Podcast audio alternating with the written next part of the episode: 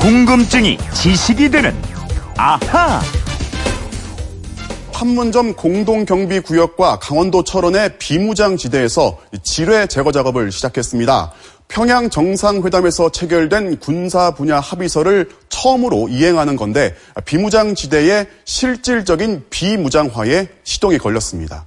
JSA 일대 지뢰 제거 작업을 시작했습니다. 분단의 현장을 남북 협력의 상징으로 바꾸기 위한 첫 조치입니다. 남북은 20일간 지뢰를 제거한 후 양측 초소와 화력 장비도 모두 철수할 예정입니다. 네. 남북이 동시에 지뢰 제거를 시작했다는 뉴스 들으셨는데요.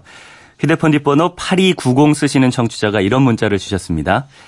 남과 북이 공동으로 DMZ 인근에 묻힌 지뢰를 찾아서 제거하기로 했다고 합니다. 우리나라에는 지뢰가 많이 묻혀 있는 것으로 알고 있는데 얼마나 많이 묻혀 있을까요? 그리고 이 지뢰는 언제부터 사용하기 시작했는지 궁금합니다. 이런 내용인데요. 궁금증 해결사 MBC 이영은 아나운서와 풀어보겠습니다. 안녕하세요. 안녕하세요. 네. 예원 씨는 뭐 혹시 군에서 쓰는 무기에 특히 관심이 있었다거나 만져보거나 했던 거 있어요? 어, 그런 거는 없고요. 음. 근데 전투기 한번 타보고 싶어요. 역시 스케일이 남다르네. 멋있어요. 전, 전투기 는 저도 정말 타보고 싶은데, 네. 아, 이 전투기를 얘기하다니 깜짝 놀랐습니다. 네. 지뢰는 정말 구경도 못 해봤을 것 네, 같아요. 그렇죠. 그래도 공부는 많이 해오셨죠? 네, 네. 먼저 지뢰는 어떤 무기인지부터 설명을 해주세요. 네, 아무래도 군대 다녀온 분들은 저보다 더 잘 아실 텐데요. 네. 땅에 매설되거나 땅에 뿌려진 상태에서 압력이나 자극을 받으면 곧바로 폭발하는 무기가 지뢰입니다. 네. 원래는 방어용으로 만들어졌고요. 음. 다른 무기들과 달리 땅에 묻혀 있으면 잘 보이지 않잖아요. 그래서 폭발하기 직전까지는 확인조차 쉽지 않은 게 특징입니다. 그렇기 때문에 이 지상군한테는 가장 위협적인 무기잖아요. 게다가 일단 매설되면 찾기가 힘들어요. 그리고 아무리 시간이 오래 흘러도 언젠간 밟으면 터집니다. 네. 또 홍수 등에 의해 움직이기 때문에 군인보다 민간인이 숨지거나 다치는 경우가 훨씬 더 음. 많아요. 그래서 현재 존재하는 무기 가운데 가장 비인도적인 무기고 무기로 여겨지고 있습니다. 맞습니다. 이 목함 지뢰던가요? 그 여름철이 되면 북쪽에서 흘러온 지뢰가 폭발해서 피서객들이 다쳤다. 뭐 이런 소식도 심심치 않게 듣게 되고요. 네, 실제로 우리나라에서 지난 2001년부터 16년 동안 발생한 지뢰 사고를 보면요. 네. 민간 발생이 40건, 군 발생이 26건으로 확인되고 있습니다. 음. 공식적으로 확인된 사망자 12명 중에서 민간인은 10명이고요. 네. 77명의 부상자 중에서 민간인이 47명으로 음. 역시 많습니다. 네. 그래서 지뢰는 군인에게만 피해를 입히는 무기가 아니라 우리 생활과 밀접한 관련이 있는 무기다. 이렇게 생각하는 게 필요합니다. 음, 생활과 밀접 밀접한 무기가 지뢰다. 정말 그렇네요.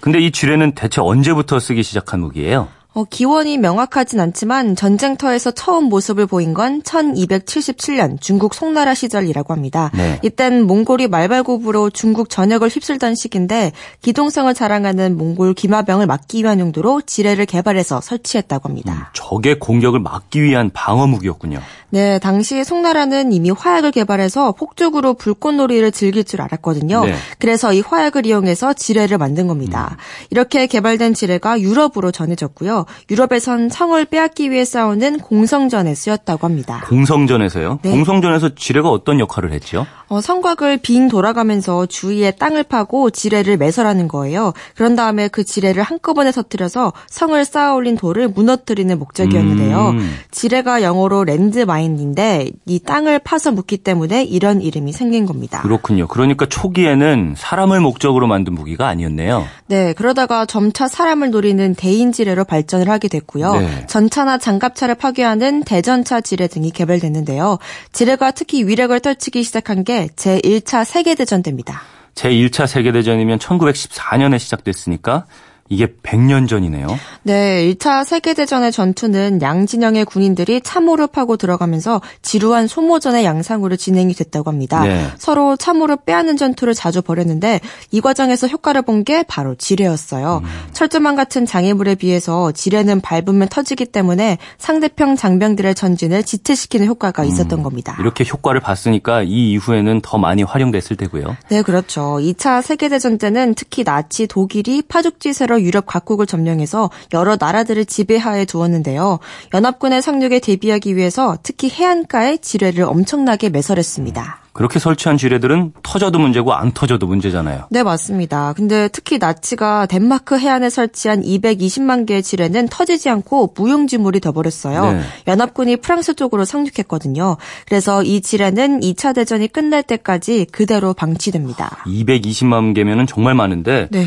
그러면 그 지뢰는 다 어떻게 해요? 어, 이 지뢰를 일일이 찾아서 제거를 해야 했는데요. 덴마크 일부 부대에선 이 지뢰 제거 작업을 누구한테 시켰는지 아세요? 글쎄요, 누구한테 시켰을까요? 바로 포로로 잡힌 독일 소년병들한테 이 일을 시켰습니다. 아이고 소년병들한테요? 네. 잘못하면 터질 수도 있고 죽을 수도 있는데요. 네 맞아요. 독일 병사들을 증오했기 때문에 이렇게 비인도적인 일을 실제로 시키게 되는데요. 네. 이 실화를 다룬 영화가 있어요. 제목이 Land of Mine이라고 해서요. 작년에 우리나라에서도 개봉됐습니다. 그렇군요.